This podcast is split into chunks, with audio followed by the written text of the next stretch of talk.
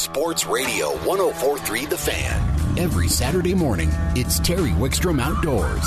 Terry takes you inside the outdoors. You know, hunting, fishing, camping. It's Terry Wickstrom Outdoors. Now, celebrating 20 years of bringing the outdoors to Colorado radio, here's Terry Wickstrom. Good morning. This is Terry Wickstrom, and we've got a loaded show for you today. By the way, if you were uh, watching my Facebook page, Terry Wickstrom Outdoors, over the last few days, you'd know about some of the show today. And before we get into programming, let's talk a little bit about that. Our Facebook page is the focal point of this show, like a if you were to go to my Facebook page right now and just scroll down to some of the first posts, you would see a post about my Den- my Denver Post articles, my columns, my weekly column for the Denver Post. One that included uh, the executive director of Colorado's uh, Trout Unlimited and one about an article I wrote with Kirk Deeter on an interview I did with him. And you can go down and see my post articles. The best place to uh, read my Denver Post articles is uh, off the link on the Facebook page. It shows up in the Denver Post app also, but the app doesn't always carry through all the links. We have a lot of links to audio, sometimes video, so the best place to get it's off the Facebook page. You'd also see the fishing report on my Facebook page, Terry Wickstrom Outdoors. Karen posts that every Friday. As soon as it comes out, it hits our page so you guys can get that information right now. And then if we have special guests coming up or special topics or things we really want to address, we'll put that on the um, on the Facebook page too. And by the way, she also posts when we put a new video on our YouTube channel. We just posted a television show we did away a while back on walleye fishing at Devil's Lake with Jason Mitchell, and that just was a link posted. And but speaking of guests, special things coming up, what we like to you know let you be aware of. If you'd have been following, you'd know that um, we were going to cover the um, uh, information on the new draw system for the big game hunting because there's been a lot of chatter about that. So we're going to go right to the phones now. And uh, joining us from Colorado Parks and Wildlife, and I believe uh, Corey, you're the manager of the uh, the license, the big game license division, and this is Corey Chick. Good morning, Corey.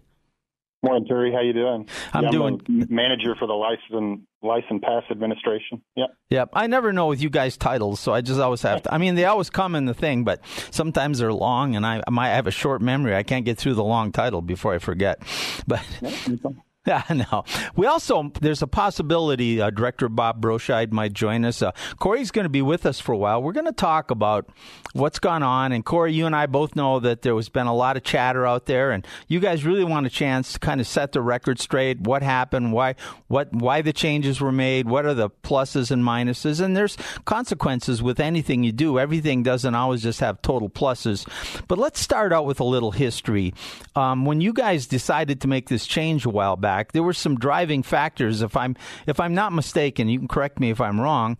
You, the the first attempt at a funding bill hadn't passed. You had an antiquated system that was costing a lot of money, and you just needed change in order to properly run it. Is that kind of in a nutshell? Yeah, that's that is Terry. That's a good start. Um, and and anyone that did apply this year or that has gone on has has realized that we have rolled out a a new system that we call I, IPAWS, and uh, you know, with the merger, we now have a an integrated system to where it's a that one-stop shop. I know I'd been on your show before, and we talked about uh, when that was going to roll out and go live, but that was really one of the biggest driving factors of of getting to where we're at today. Just just because it required some changes that that we needed to make as an agency to be able to in, implement that new program. Now, kind of tell people what I mean. Do you want to explain to people what the financial burdens would have been if you hadn't changed? I can. Um, so, so a lot of the the big issues that we that we had with with the, that new system and some of the financial burdens is is one we we pay 2.2% on all credit card fees that are in the system or that we process through the system. Um, so, for instance, with with our paper applications, you know, we've typically uh, had people pay up front by check, and that's just not an option in a in a online automated system like we have. Uh, and, it, and if we would have stayed with that old model but rolled that into a new system, uh, there's certain species we would we would have actually lost money on. Um, most re- recent, you know, at the commission meeting, I I showed an example to uh, to the public and to the commissioners and used, and it is it's one of our worst case scenarios, but I use moose as an example, uh, non-resident moose, to where, you know, the 2018 fees for moose is is two thousand two hundred and eleven dollars. Uh, we had 13,399 non-resident applicants with only a quota of, of 44 licenses for non-residents. Uh, if we would have paid, or if we would have had all those customers pay up front by credit card, uh, we, we would have paid about $650,000 in credit card fees. But since we only now, with that, that new process that I'm sure we'll get into a little bit, that we only allow or, or have folks uh, that draw those licenses pay.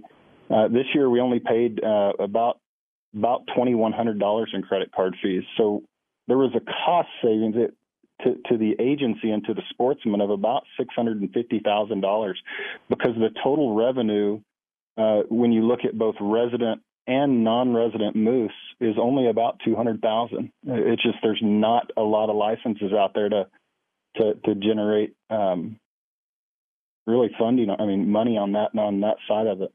Well, and that cuts into the money to manage the habitat for a lot of these species too. Let's let's uh, digress for just a minute and talk about the incredible big game opportunities we have in Colorado.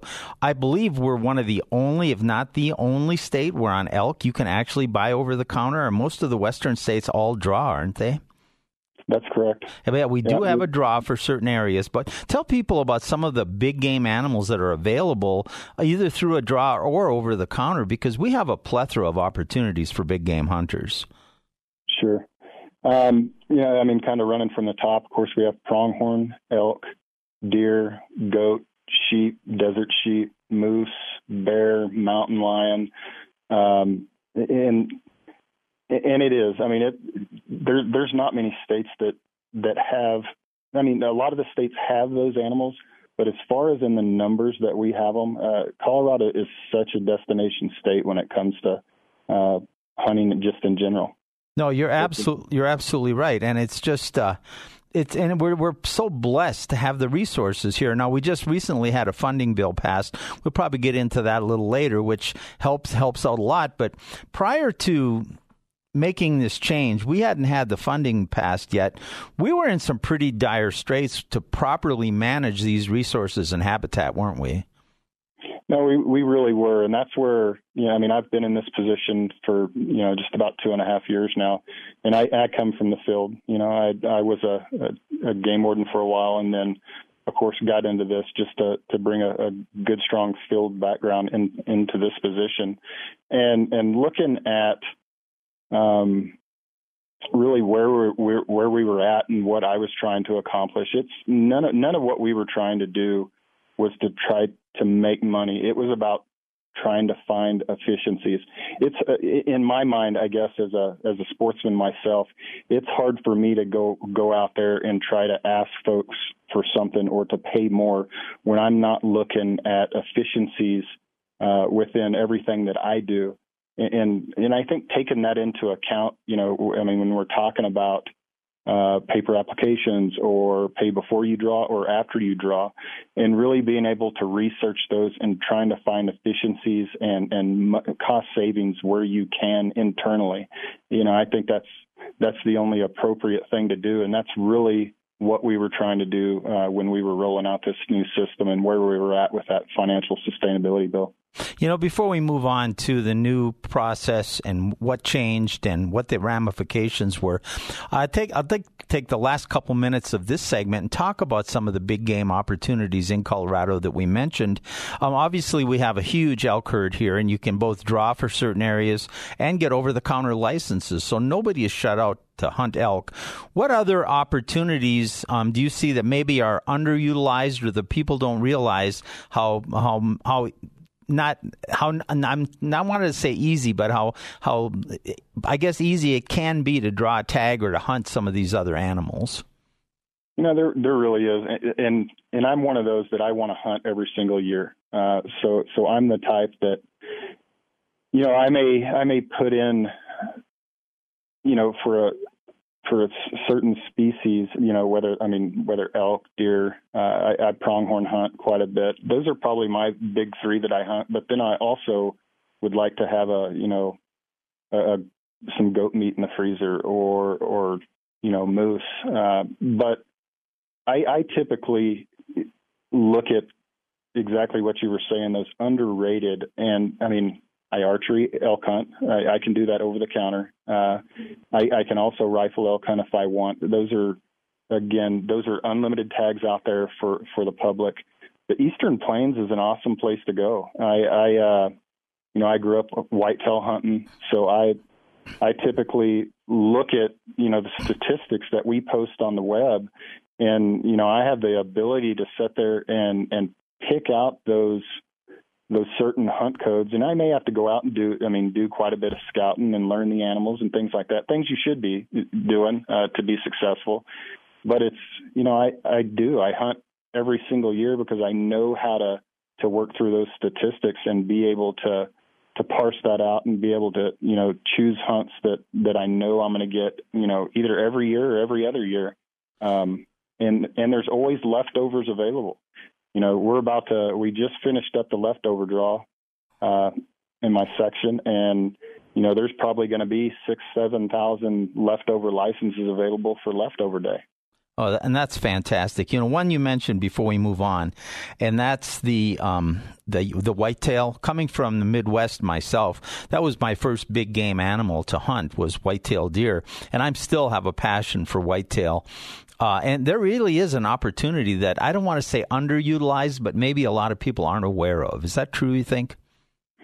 Yeah, you know, I do. I mean, I mean, you you really look at how Colorado has has grown up and progressed, and I mean, you know, it really, if if you look at just the amount of time they've been in the state, uh, I, I really think, you know, if you look at the population of Colorado, their heart has really uh, a lot of them has really always lied within you know the the mule deer, and so I mean, kind of looking at the change in times and how the Eastern Plains has changed, you know, in the last 50, 60 years, the habitat is really. It, it, I mean, as far as whether you're looking at grain crops or CRP, you know, it, it really the Eastern Plains benefits both those species, and the to where some of the public is really starting to grab onto that. No, it, it's it, it really isn't near as big as as mule deer hunting in Colorado by any means, and there's some big deer out there. Oh, there really are. Corey, what I think I'm going to do is put you on hold, and when we come back, um, let's talk about the new system, how you how the changes, what changes were made, what people saw when you instigated the new system, uh, and compared to what they were used to in the old system, and then after that we'll get into some of the effects and some of the what we're hearing from people about, you know, how it affected maybe their success rates and things. But let's get into the changes when we come back up to this next uh, this next uh, this next segment. Is that okay with you? Sounds good, Terry. Thanks. All right, we'll put Corey on hold. Terry Wickstrom Outdoors is brought to you in part by Sun Power Sports, Colorado's largest ATV and motorcycle dealer. Sandy Clough here to tell you about SCL Mortgage, special circumstance lending, locally owned and operated. And if you're self employed or work on commission, this is the place for you. Bank statement loans are back. You don't need tax returns to do your loan. In some cases, the bank statement loans can be done with credit scores in the low 600s. MySpecialMortgage.com on the web, 303 790 2222. The phone number, SCL Mortgage, licensed by the Colorado Department of Regulatory Agencies, number 120. 00716. Terry Wickstrom Outdoors is brought to you in part by Sun Power Sports, Colorado's largest ATV and motorcycle dealer. We're talking with Corey Chick, the um, big game license manager from Colorado Parks and Wildlife. And Corey, when we left the last segment, we'd kind of gone through the history of uh, what was going on financially with the old system and some of the incredible opportunities for hunting that do exist in Colorado. But you had to make a change. So tell us if I, if in case I haven't logged on, I haven't been a hunter, or for people who are still trying to understand it, what changed? What what did you have to do, or what were the changes you made? So, so the biggest changes that we made is is going to this totally online system. Um, and and that moving from our old more analog based um, you know licensing system to a to an integrated system. And the changes that we had to make with that were were actually I mean they're they're big for really both sides of the agency both the parks and wildlife side. But on the the licensing side you know all all of our applications now are, are taken through that system whether it's you log into your own account and, and apply that way, or you can, uh, you know, call call our vendor and use use the call center that way and be able to apply. So that so the biggest thing that we did was really for, for that process was doing away with paper applications, and and due to what I was already talking about earlier. Um, instead of paying all license fees up front in the draw, you pay after or if you draw that license, uh, your credit card would be charged. Now, and that accomplished a few things. One, uh, just eliminating the paper applications really saved a lot of money. Just printing costs. People don't realize what the costs are of just having, you know, printed paper and uh, applications and then handling them and, and, and people to process them. So that saved time and money. Um, I, I'm sure it wasn't bug free, no system when you you know first switch over. But you did take into account the people that didn't have computers by allowing them to call up and do it over the phone. But somebody was still putting it in. Now you don't take you didn't take any kind of fees. Is there no application fee at all? Is there any processing fee? What is the fee system now? The only the only uh, well, and again, uh, this would have to go back in history. Is that sta- sportsmen need to understand that statutorily we're we're told what we can charge and what we can't charge. And at the time we implemented this, uh, so for this 2018 year, the only thing we could charge as far as fees was a three dollar application. So that's what everyone noticed this year is when they were putting in an application, they didn't pay their license fee up front. They just paid that three dollar application fee.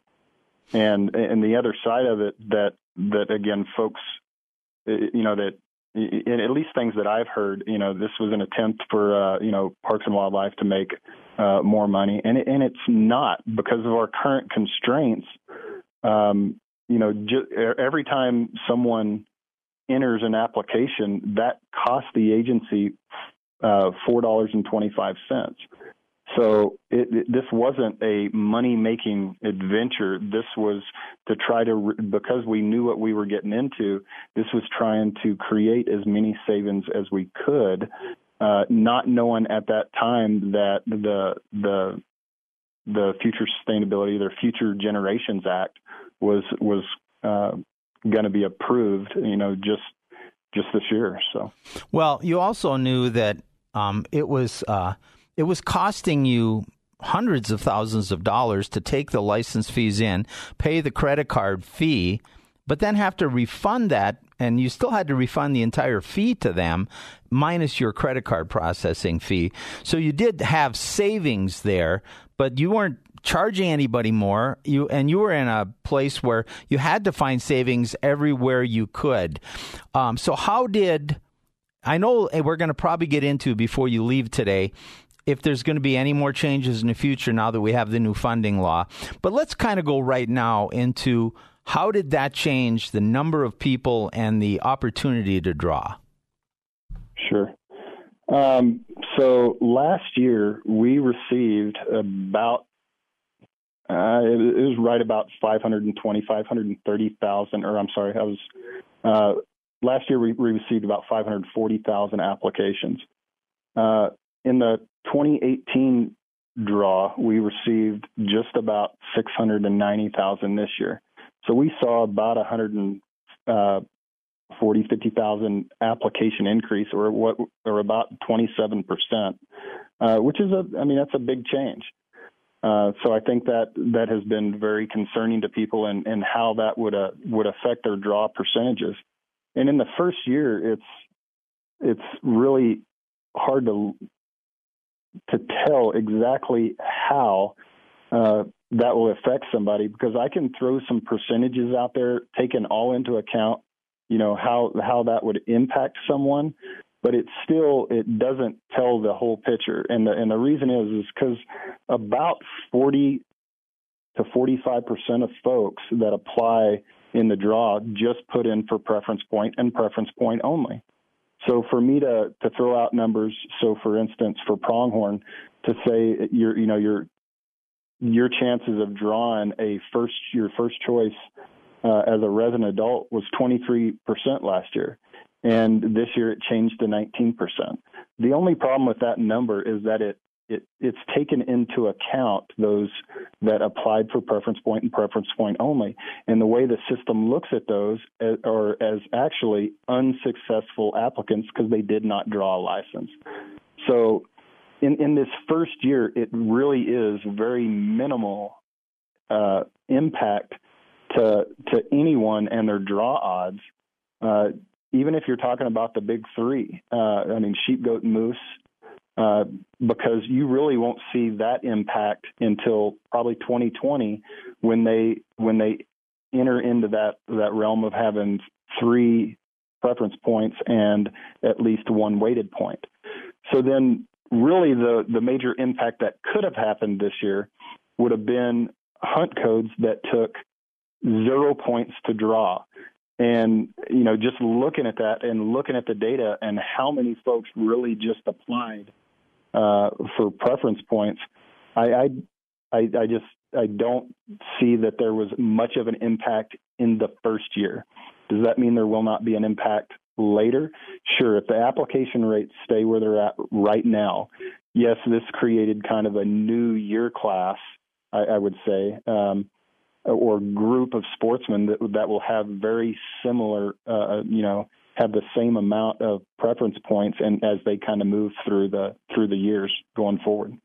So, how do people apply for just a preference point or just for their drawing? Is it a pretty simple process? If there's somebody out there listening who's new and wants to become a big game hunter, how difficult is it, and how long? I mean, we don't know how long for some of the big three, but um, how how does the pro take us quickly through the process? Then we'll go to a break, and I want to come back and talk about um, recruitment of hunters into the into the field. But kind of tell us about how you do apply. Sure, kind of kind of the approach folks usually take, and then, then and there are there's some that are much more uh, into it than others, but I mean we have big game, uh, you know, harvest statistics on our on our website, and we have I mean the draw recaps. So you we have that built in, you know, with with the data that we give that you can kind of go in there and look and find out, you know, about how long it takes to draw some of these licenses or um, so I mean, once you find out one the area that you want to hunt, the species that you want to hunt, uh, and a lot of that is in our brochure, and I mean, and just your knowing about the state and and where you really want to hunt.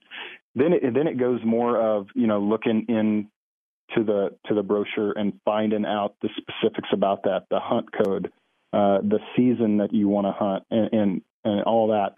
So then, of course, going back to our previous discussions, you have to go in uh, if you're if you're a brand new hunter, and then create that account in this new system, and then from there, you know, you'll find um, the the draw application page, be able to get in there, select your species.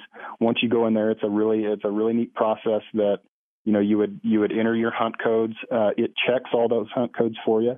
Uh, that's that's the nice thing about this system that paper applications do not do.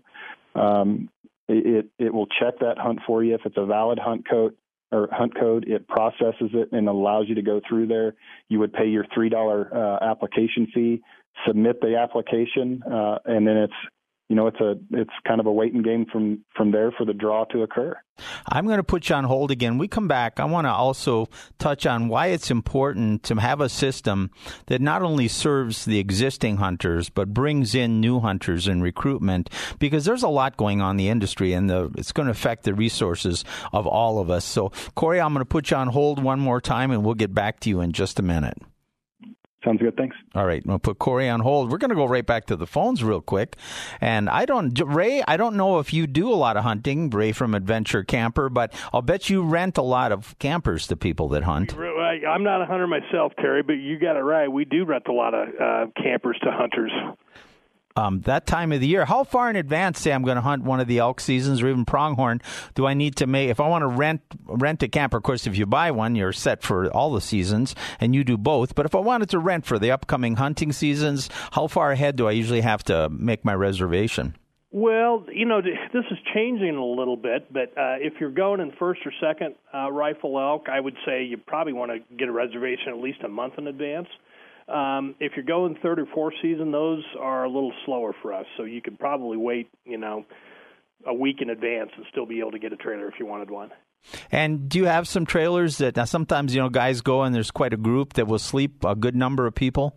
Oh yeah, uh, we've got our 21 foot travel trailers. I've got two different versions of those, but you know, two of them. One of them has bunk beds, so it's got a total of five separate beds in it, and then I've got another model that's got a couch in it, which is comfortable for guys to sit around and play cards at night or whatever. And uh, you know, those sleep about four people. So sounds like a good idea. What other sales you got going on right now, Ray?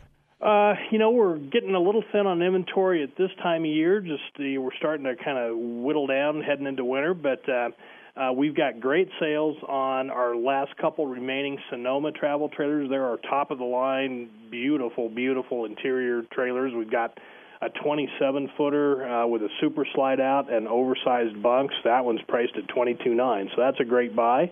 And I've got um, a really good sale on some little Viking 17 foot off-road campers. Uh, I've got a couples coach in between, in particular, that's priced at thirteen nine. So a couple really good buys. And you could pull one of those right up to your hunting grounds with a yeah, four-wheel drive. Yeah, they've That's got great. an off-road package on them, so they're meant to go. Tell them where they find you, Ray.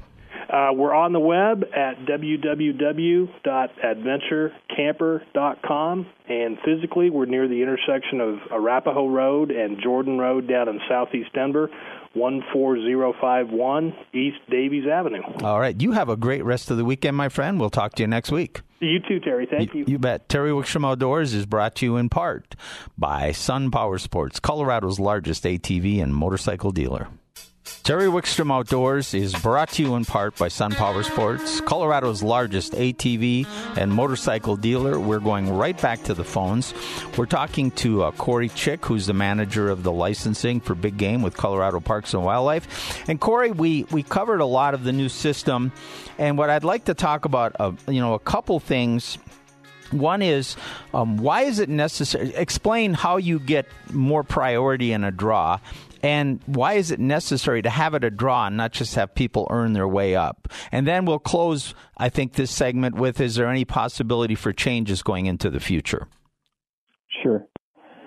So as far as gaining priority, of course, that's that's it's no different than um, waiting in a line, you know, at a at a grocery store or something like that. You know, the the longer you've been there, the I mean, the closer you are to to to be in the next one served. Um, and it's it's kind of that way with the draw in that you know you you build up that preference. There's some there's some very high quality hunts in in Colorado that take years and years to get those. Uh, of course, in going into the second part of your question, you know, life happens. Uh, so the ability to apply and plan for those hunts is is really what the draw is there for. It's not just that we we look at everyone, you know, you know, generally that's put in for a hunt code, and then you know make a line, and no, and no matter whether you want to hunt that year or not, it, that's not how it works. It it allows you to, you know, you can put in for just a preference point. You know, if you know you you can't hunt that year, or um, you know, and then as you are able to plan that hunt, scout, you, you know, you get closer to where you can draw, you can start applying for that specific hunt code. So it's um, it, it allow it really allows for um, for there to be some predictability, uh, or at least a, a, level of predictability on, on, when or you know if about to, you, that you're about to, to, you know to draw a license and be able to hunt a unit. Now another thing, and you and I have talked about this in the past, it can't be just a straight earn your way up because some of these hunts. Uh, it could take a lifetime and it's very important that we bring youth and new hunters in. So there has to be at least an opportunity that they might get to do one of these hunts. You know, that's correct, especially if we're talking about sheep, goat, and moose. You know, I mean, there's if you look at the the amount of licenses available to hunt, and then the pool of of hunters just within that pool. Um, you know, a kid or or anyone for that matter getting into hunting today uh, if it was if it was just based on you know the amount of preference you had there's there's folks that would never draw these licenses in a lifetime or even two lifetimes. So when you when you have that, uh, there has to be some type of of exactly what you were talking about. That you know there's an opportunity to draw, uh, and that's where you know that that weighted system uh, you know really comes in in in that once you get to a certain level, so that that three main points and then one weighted point, you, you then start having a chance to actually draw those licenses. And that's what, you know, it, it, I mean, for someone that draws one, it's great. For someone that's been, you know, in that, you know, draw for a sheep, goat, or moose and, have never drawn, it's, it's, it's somewhat aggravating when, you know, someone, you know, has four or five weighted points and draws that, and you have other folks sitting there with 18 or 20 or even more. Um, it, it can it can be a little aggravating, but that's it's no different than I guess the Colorado lottery that you know it, it you have a chance. That's what keeps people involved and, and, and applying for those at the chance of being able to hunt those those certain species. It's kind of like the NBA draft. The worse you do, the more chance you get of being number one. But it's a lottery, and the number one, the the worst team doesn't always get the first place pick because they have to weight it. So, and that's the way it goes. And it's on. And I understand the frustrations of some of these hunters, but really you're left with uh, very little choice in how to do it. And it is always been a draw. And the odds may have changed a little bit, but it's still a draw. Last thing, Corey, before I let you go, um, we passed the, the legislature passed and the governor signed the new funding bill. Does that change or could that change your approach to the system at all? It, it really can. It allows uh, a, a, lot more options to to address certain things that have come up. Uh, for one, you know, the draw has never paid for itself. With a three dollar application fee and a draw that takes, you know, on an average, you know, about ten dollars a person to run, uh, taken everything into account, um, it, it, allows us to you know adjust uh, application fees. Uh, it also allows us to have preference points fees. Most Western states have those. Uh, Colorado has has kind of been behind the curve as it relates to all of our species on on preference points. Uh, and I think it's real important that this is a time that that we speak with with uh, with sportsmen out there and uh, be able to build something that that one uh, pays for the management of wildlife and that it, it, I mean it, it it's along it's along those lines of everything that we need to accomplish with within the agency. I mean there was a long list within that that uh, future or future financial sustain- sustainability bill that uh, there's a lot of things that have gone unpaid for for years. So it's it's not an overnight fix, but it's it's something definitely that the agency and, and our commission really wants uh, the public involved in as far as how we move forward with those. Now, if people, a hunting community in particular for this issue, want to voice their opinion, want to get involved, what's the way to do that right now? Uh, and there is. There's a couple different ways. Uh, you know, on our on our website, uh, there's a way to to e- email our uh, our call center and, and, be able to um, have their concerns listened to. A, a, lot of those are compiled, uh, and and when we create a committee, we look at a lot of those. We look at what the what the uh, what the public is wanting and, and try to help that drive what we can or, or, or do or do not do. Uh, another way is, of course, through our commission meetings through public comment. Uh, public comment can also be emailed to the commission for uh, to be taken into account. Uh, so there's there's numerous ways to get a hold of a uh, of our agency and be able to do that. Talking to the field folks, you know, your local DWM, your local area wildlife manager, your local, I mean, your parks office. Uh, I mean, or or even just your local office. You know, there's there's numerous avenues to be able to to have that conversation. And I'll add one more before I let you go, and that's the affinity groups, the Elk Foundation, the you know all the all the different affinity groups, the bighorn sheep. If there's one you have particular interest, they're going to have a unified voice in how this thing works, and they're going to be able to come to Parks and Wildlife and, and put on presentations and talk. It really helps to belong to the affinity group for the activity you're interested in. That's correct. Yep. All right, Corey, we got to let you go, but great stuff. Thank you so much for joining us. I think it's it's been bubbling out there. I don't know that we solved anything, but at least we certainly explained it to people, so maybe they'll understand what's happening here. Yeah, no, I appreciate it, Terry, and that's I mean that's important to me that people understand that history and why we did what we did, and and uh, we are we're looking at we're looking at uh, adjusting it. We do that every single year, so um, it's just it's it's important for people not to, to set back, and that uh, you know if they they feel strong strongly enough about something or uh, some or, or we need to adjust something, it, it's important to hear from them. So I, I just want to put that out there that we're not trying to do it in a bubble. So all right, Corey, thank you so much. We're out of time, but thank you so much. Thanks, Terry. You've had Corey Chick from Parks and Wildlife. You're listening to Terry Wickstrom Outdoors on 1043 The Fan.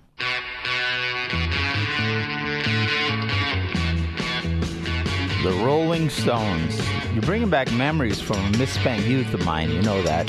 Terry Wickstrom Outdoors is brought to you in part by Sun Power Sports, Colorado's largest ATV and motorcycle dealer. We're going to go right to the phones.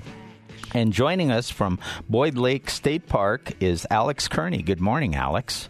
Hi, good morning. How are you doing? I'm doing great. And I drove down from Fort Collins, and I know that it's a beautiful day. I'll bet you it's just sunny and gorgeous at Boyd Lake right now. Yeah, we're pretty busy today. So tell me, uh, you know, I think most people know where Boyd is located in Loveland, but why don't you kind of go through the location and describe the park? There's always new people listening. Yeah, of course. Um, so we are in northern Colorado, um, right by Loveland. Um, and so we're on kind of the westernmost edge um, of the plains. Um, we're pretty close to I 25, um, so not too far from there. Uh, so, pretty great location. Um, we are pretty big. Um, we're really popular with um, water sports. Um, so we always have people coming up to bring out the boats and everything like that. And of course, you have um, trails. You have a lot of trails, and they connect to the both bike and hiking trails throughout the county. Even uh, you just, but the trails go they go all the way around the lake. Yeah, so we have trails that go all the way around the lake, um, and actually the Loveland Biking Trail actually passes through us, so we get a lot of biking. Um, and so, yeah, it's pretty nice. We have several different walking trails, hiking, um, and then biking. And then we also get um, some hunters depending on the season as well through here. Uh, what about campsites? It's camping. Uh, you're close to some metropolitan areas. Do you uh, have a lot of campsites and do you need a reservation? Yeah, um, so in total we have 140 camp spots, um, and they're all RV hookups. Um, but people are welcome to come and bring tent camping as well. Um, we do ask for reservations. Um, we're getting pretty busy right now at the end of the summer. Um, during the weekend, our weekends are actually all booked up until Labor Day. Um, but we do always have cancellations, so we always ask that people call if they want to maybe make a reservation and come in and camp with us. And then you have some activities. Now, we'll get to the fishing and to the other activities, but one of the first questions we always hear, especially in a year like this where there's been concerns about the water, are the water levels. Now, I know you started out pretty full. Are you guys maintaining a pretty good water level? Yeah, so in the beginning of the year, um, we're really, really full. Um, slowly, it's been declining, um, but we haven't had any issue with our water water level this year at all. And so all the boat ramps are open, and that means, but the fact that it's gone down a little has probably exposed more of your swim beach. Yeah, yeah. Um, so actually, we were um, a little over not flooded, but um, the water was coming into several of our trails and um, the swim beach in the beginning of the season. So now it's at a pretty good level. Um, we've opened up the swim beach; it's a lot more clear. Um, and then all our trails are open and you can clearly pass through. And of course, a lot of people go there for fishing, and uh, we cover it quite a bit. But have you heard any recent reports? What are they catching and how's it going? Yeah, um, so we restock frequently, um, and right now we're getting a lot of reports of trout and walleye. Um, so fishing is definitely pretty popular here. And there's also smallmouth, largemouth bass, and there's a tremendous white bass population there that it probably hasn't really started to go. But when that starts going as we get closer to August, uh, I've done a television show on it. And we'll actually, we probably will post that later on again this uh, this year, or you can go to my YouTube channel and see it. But you can virtually catch a white bass on every cast once you locate those in the summer and they're going. And it's just a great, great fishery. Now, you also have a marina there, a full service marina and store. And then you have now you have uh, rentals for kayaks and paddleboards. Is that right? Yeah. Um, so our marina is. Um, pretty popular. It also has a little store in there, um, as well as boat docks and stuff like that. Um, and then down by our swim beach, we have kayak and paddleboard rentals. Um, those have been extremely popular this season. Um, and then we also have concession stands, picnic areas, um, lots of stuff going on at our swim beach. Now you have an event coming up here in just a, a week or a couple weeks. Tell us about that. Yeah, so um, July 28th, Saturday, July 28th, is going to be Lake Appreciation Day at Boyd Lake. Um, and so actually, this is going to be our fifth year doing it. Um, and so we have a lot of different stuff going on surrounding the lake. We have kayak and paddleboard demos going on. Um, we also have a fishing clinic that's going to be happening. Um, we have the CPW boating safety. Um, they're going to kind of just give lectures and talks about boating safety, what that includes. Um, and then we're also waiting to hear back from the Loveland Dive and Rescue team for different demos. Um, they came out last year, and that was pretty popular as well. And of course, when you do these appreciations, you're always looking for volunteers to come help clean up the lake. I mean, it just makes it a better resource for all of us, doesn't it? Yeah, definitely. So if anyone's interested actually in volunteering, um, I'm going to be leading a group that morning um, of a lake cleanup just to kind of appreciate our um, public lands and then also Boyd Lake just to make it look a little prettier. Now, that's on the 28th, and is there information on the website and the Facebook page? Yeah, um, so if you go to cpw.state.co.us um, and you just type in Boyd Lake, that has all of our information, um, everything that I just mentioned, as well as our events that are coming up. Um, so we host several different events um, throughout the weeks um, a lot of different educational programming. We have campfires. Um, like today, we're doing a BB gun clinic. We have archery clinics. Um, so if you're interested in finding any information about our events, that's going to be on our um, the Colorado State Parks page, as well as we do have a Facebook page as well. All right, very good. Alex, thank you so much for joining us. Hopefully, you'll get a lot of persi- pre- pre- participation, easy for me to say, mm-hmm. in your in your event, and uh, people will take advantage of Boyd Lake. I come out there often. A great fishery and a great place to be. Thank you so much. Yeah, thanks for having us. You bet. That's Alex Kearney from Boyd Lake. And you know, the the rest of the hour coming up, well, we've had some unusual programming this hour. I know, covering the big hunt, uh, big game hunting. I think it was critical. I may have Karen post that podcast on our Facebook page, Terry Wickstrom Outdoors, so that you can revisit that if you'd like to. But we're going to talk fishing fishing and fishing gear, and I'm sure some other things with Nate Zelinsky. We're going to have um, the Blue Quill Angler come on and talk some fly fishing, and I'm going to give some updates about some things that are going on in Colorado Clays. So we just have a lot more to come. You're listening to Terry Wickstrom Outdoors on 104.3 The Fan.